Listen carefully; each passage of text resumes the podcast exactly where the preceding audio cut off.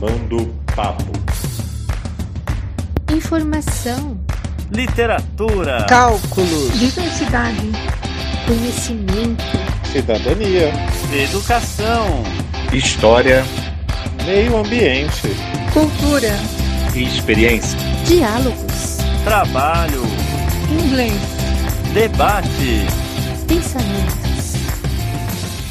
Olá! Esse é o seu podcast Armando Papo. Eu sou a professora Kátia. Eu sou o professor Fábio e hoje é treze de maio de dois mil e vinte e um.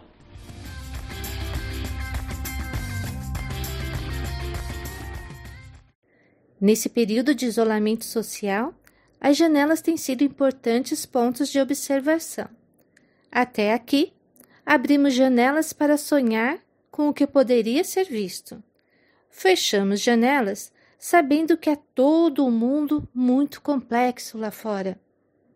Abrimos novamente as janelas e o que vimos foram lajes, muros e telhados.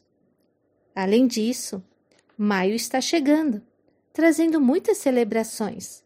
Por isso, o papo de hoje será sobre moradia, Dia do Trabalho e Dia das Mães.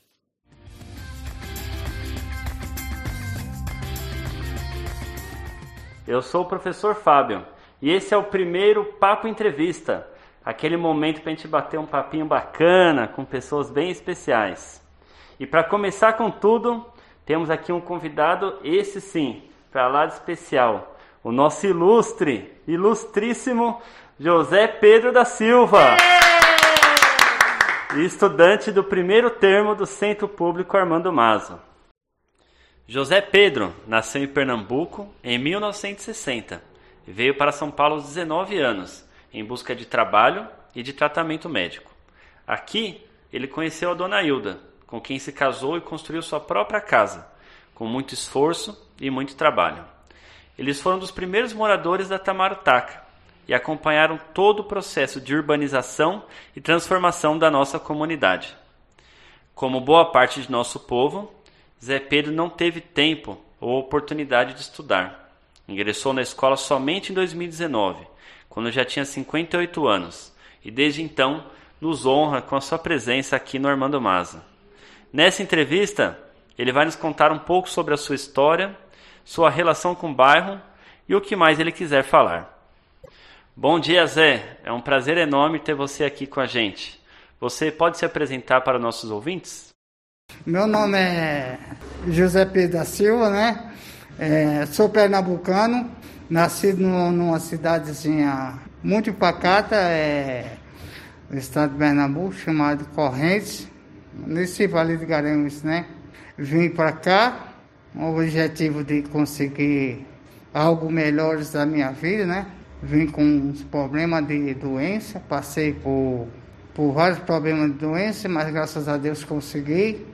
Trabalhei muita, muita firminha, pequenininha aí, né? Cheguei a trabalhar de ajudante de, de caminhão, ajudante geral, né? Aí parti para a construção civil, né? Na construção civil aprendi muitas coisas, cheguei a fazer um, uma casinha simples, e hoje moro nela, graças a Deus. Daí por diante, parti para a segurança civil, trabalhei muito tempo na segurança civil, né? É quarenta anos, quarenta anos de trabalho, né? Graças a Deus. Zé, conta pra gente, como é que você conseguiu comprar o seu primeiro barraco aqui na Tamarutaca? Esse barraco eu comprei, eu comprei com muito esforço, com muita... um pouco de trabalho, né? Que quando eu cheguei, com um ano e pouco, eu comecei trabalhando aqui, trabalhando por lá, trabalhando por lá e tal. Aí a minha esposa, ela trabalhava nesse, nessa época, ela trabalhava na Fontoura. Aí ela foi mandada embora de lá e pegou um cachezinho, né? E eu já como estava... Já estava na família mesmo, né? Aí eu, eu já aproveitando o cachezinho dela, falei, ó, é o seguinte, ou nós se arruma, ou eu vou embora. Mesmo casado eu vou embora, você fica aí. Aí já aproveitando o, cachê, o cachezinho que ela tirou lá, aí já peguei um pouquinho que eu tinha, inteirei já. Aí daí por diante eu decolei, graças a Deus, trabalhando em transportadora, trabalhando em condomínio, de faxineiro, porteiro, etc, etcétera. Zé, e como você construiu sua casa nesse terreno? Eu trabalhava no condomínio Conjunto Brasília, na época, lá no Taboão, e ganhava um salário mínimo, veja só. Então eu não tinha, não tinha outra, outra renda nenhuma. Veja só, você ganha um salário mínimo para comer, se manter, você e sua companheira, né? E mais nada. E eu, desse pequeno salário mínimo que eu ganhava, eu fazia, fazia uns bicos no final de semana. Durante a semana, eu fazia de seis... Não, eu, eu entrava de duas horas da tarde a dez da noite, no condomínio, na portaria. Saía às dez da noite. Quando eu ficava às dez da noite em casa, já ia preparar o, o material, tal, tal. Um areia, um material já ia preparar, deixar para o dia seguinte. No dia seguinte, acordava quatro horas da manhã. Três horas, quatro horas. Ali arrepiava. Os moradores, os vizinhos jogando pedra, perturbando, sabe como é que é, por causa do barulho. E ali, muitas vezes, eu dava pau ali até, até um meio-dia. Meio-dia tinha que parar, duas horas tinha que estar lá. Né? Zé, eh, conta pra gente como é que foi esse processo da construção da casa. Como que você fez para calcular o custo da obra, o material, ou para fazer o próprio projeto da casa? Lá no norte, a minha primeira casa que eu fiz, eu tinha dezesseis para dezessete anos, com a ajuda do, do claro, com a ajuda dos meus pais, do, né? A primeira casa que eu fiz para mim foi, foi eu tinha, eu tinha na cidade, né? De pau a pique. Porque meu pai lá no norte nordeste fazia muitas essas casas a pique de barro, né? Agora, o modo de eu chegar aqui, eu, durante esse período, eu sempre trabalhava de ureia seca, né? De ureia seca de ajudante de obra. Eu estiquei ali os quatro cantos, pus um esquadro e vamos arrepiar. Então você não seguiu nenhum desenho? Não. Foi da sua cabeça? Não, não. Porque o desenho da planta lá, os pés inchados, nenhum souberam pôr a casa no chão. Uhum. Aí eu fiz do, do meu jeito. Já faz trinta, trinta e poucos anos, e graças a Deus eu estou de baixo. Já construí um, dois cômodos de cima, que tem um em cima e tem uma área, eu construí dois cômodos de cima e uma área, e já está com esse tempo todinho, graças a Deus não caiu na minha cabeça e eu estou feliz. Zé, mas que história bonita, é um verdadeiro exemplo de superação, viu? Nós estamos muito, mas muito agradecidos de você estar aqui com a gente. É, e a entrevista completa estará em breve no nosso canal do Armando Papo, nas principais plataformas de áudio. Se liga no papo. Essa entrevista foi incrível, não é mesmo? Nos faz pensar sobre uma porção de coisas e também levanta muitas dúvidas. Vamos refletir sobre algumas questões. Depois, mande um comentário lá no grupo de WhatsApp. A maioria dos brasileiros sonham com a casa própria. Caso você já tenha realizado esse sonho, quais foram as estratégias para conquistá-lo? Ou, se ainda não conquistou, como pensa em fazer? Certamente, os diferentes tipos de moradia não é uma questão de opinião. Para você, quais seriam as razões para essa diversidade? Na entrevista, José Pedro narrou uma história de quarenta anos de trabalho, mesmo sem ter estudo formal. Na sua opinião, como a escola poderá ajudar o José na sua vida profissional? Todo trabalhador aprendeu o seu ofício em algum momento de sua vida, seja na família, no próprio trabalho, em escola ou cursos.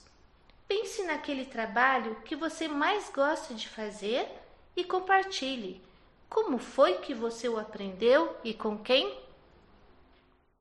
Olá, sou o André, professor de História do Armando Mazzo. No dia primeiro de maio, é celebrado em diversos países o Dia do Trabalho. Porém, a melhor definição é Dia do Trabalhador, quando prestamos homenagens às pessoas que fazem a economia existir e girar. A data, transformada em feriado, remete a um fato histórico.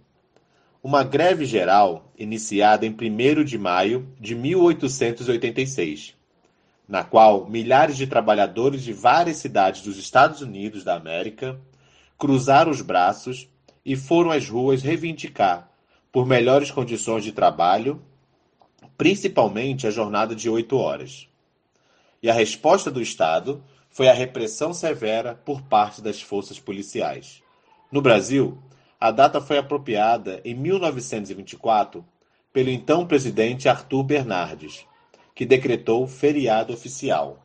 E no governo de Vargas, o primeiro de maio foi palco de sancionar a consolidação das leis do trabalho, a C L T, em mil novecentos e quarenta e três, no estado de São Januário.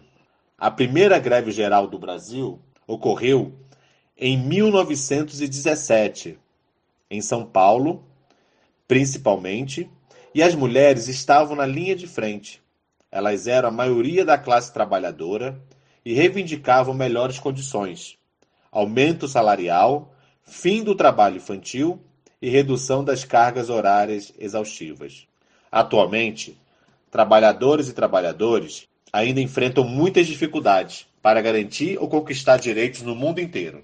Mas em países com políticas instáveis, como o Brasil, as condições são ainda piores.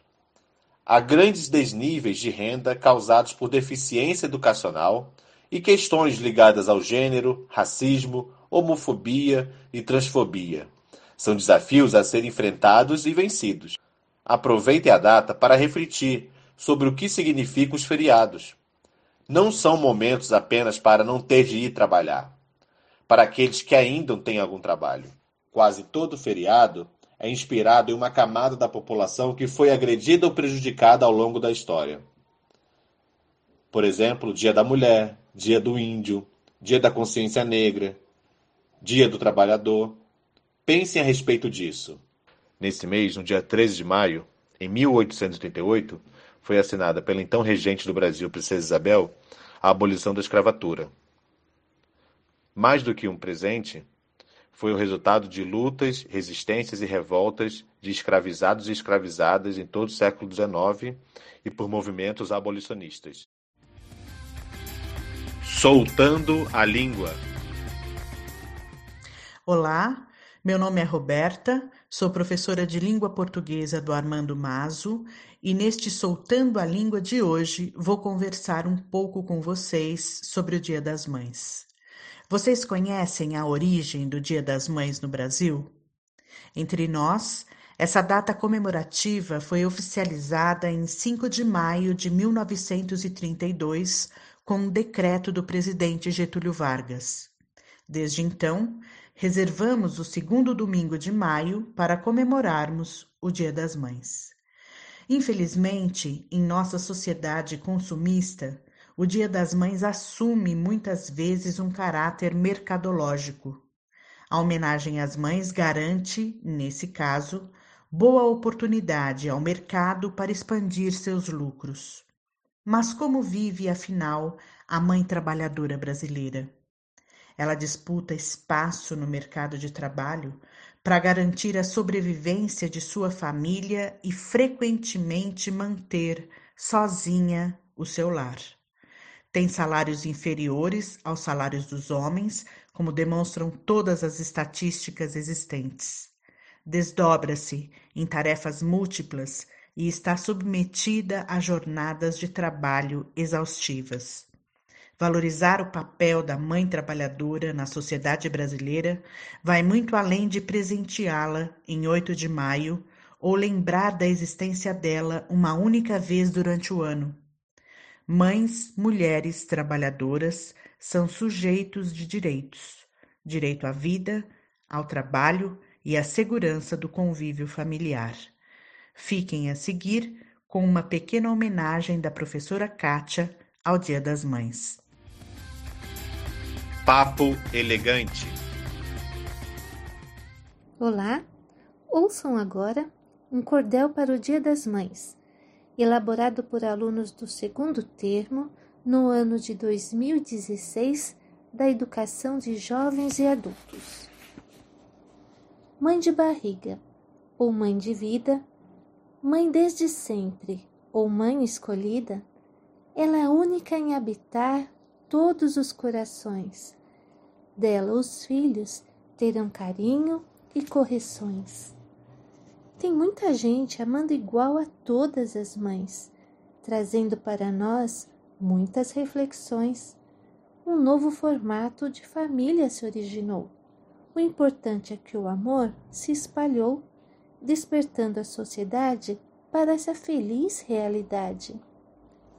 O amor materno é incondicional, mas o amor de filho também não tem igual. Que neste segundo domingo de maio, todas as mães sejam homenageadas, as modernas e antenadas, eruditas ou donas de casa. As mães passaram a ter um dia oficial, mas para a figura materna, todo dia é especial.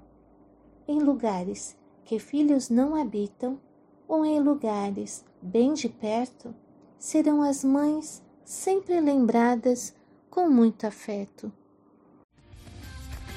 Papo Oportunidade. Olá, boa noite. Eu sou Cleusa Regina Santiago, estudo no primeiro termo da Escola Armando Mazzo. Sou confeiteira, faço bolos caseiros, bolos de festa, sobremesas, docinhos. Tenho sessenta e cinco anos, iniciei há quarenta e cinco anos fazendo bolo para o casamento da minha irmã. Fui me aprimorando, vendo programas de culinária, vendo vídeos no YouTube e fiz alguns cursos em escolas para confeiteiro e fiz cursos online também. Então, aceito encomendas para a festa, bolos confeitados, docinhos, tudo a gosto do cliente. Aos finais de semana, vendo bolos caseiros, bolos de pote, na garagem da minha casa. Aceito encomendas no telefone nove seis oito seis nove, dois seis seis nove. Minha irmã faz salgados variados para fritar e também para assar. Dessa forma, consigo complementar a renda da do mês. Há dois anos atrás perdi meu emprego, continuo desempregada porque veio a pandemia, mas a gente vai lutando e fazendo o melhor. Boa noite, pessoal. Meu nome é Maria do Carmo dos Santos. Eu sou da turma do Armando Mazzo, do Pós. Eu vim aqui para divulgar máscaras que eu vendo. E aí, se alguém se interessar, vou deixar aqui meu contato. É nove cinco oito oito quatro seis nove um dois.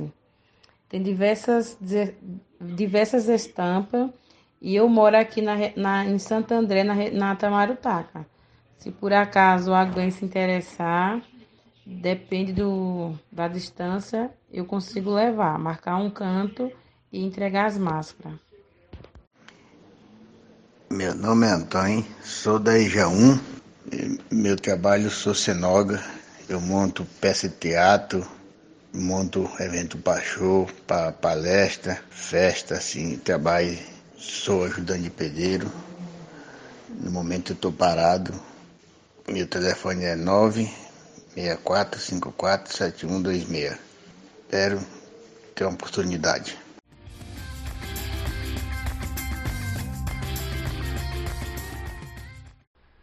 Atenção, atenção, minha gente! Notícia super importante. Dia vinte e sete de maio haverá entrega do kit merenda e de uma nova atividade na escola. Nós estaremos abertos das nove às dezoito horas. Não percam, hein? Este foi o segundo episódio do nosso podcast.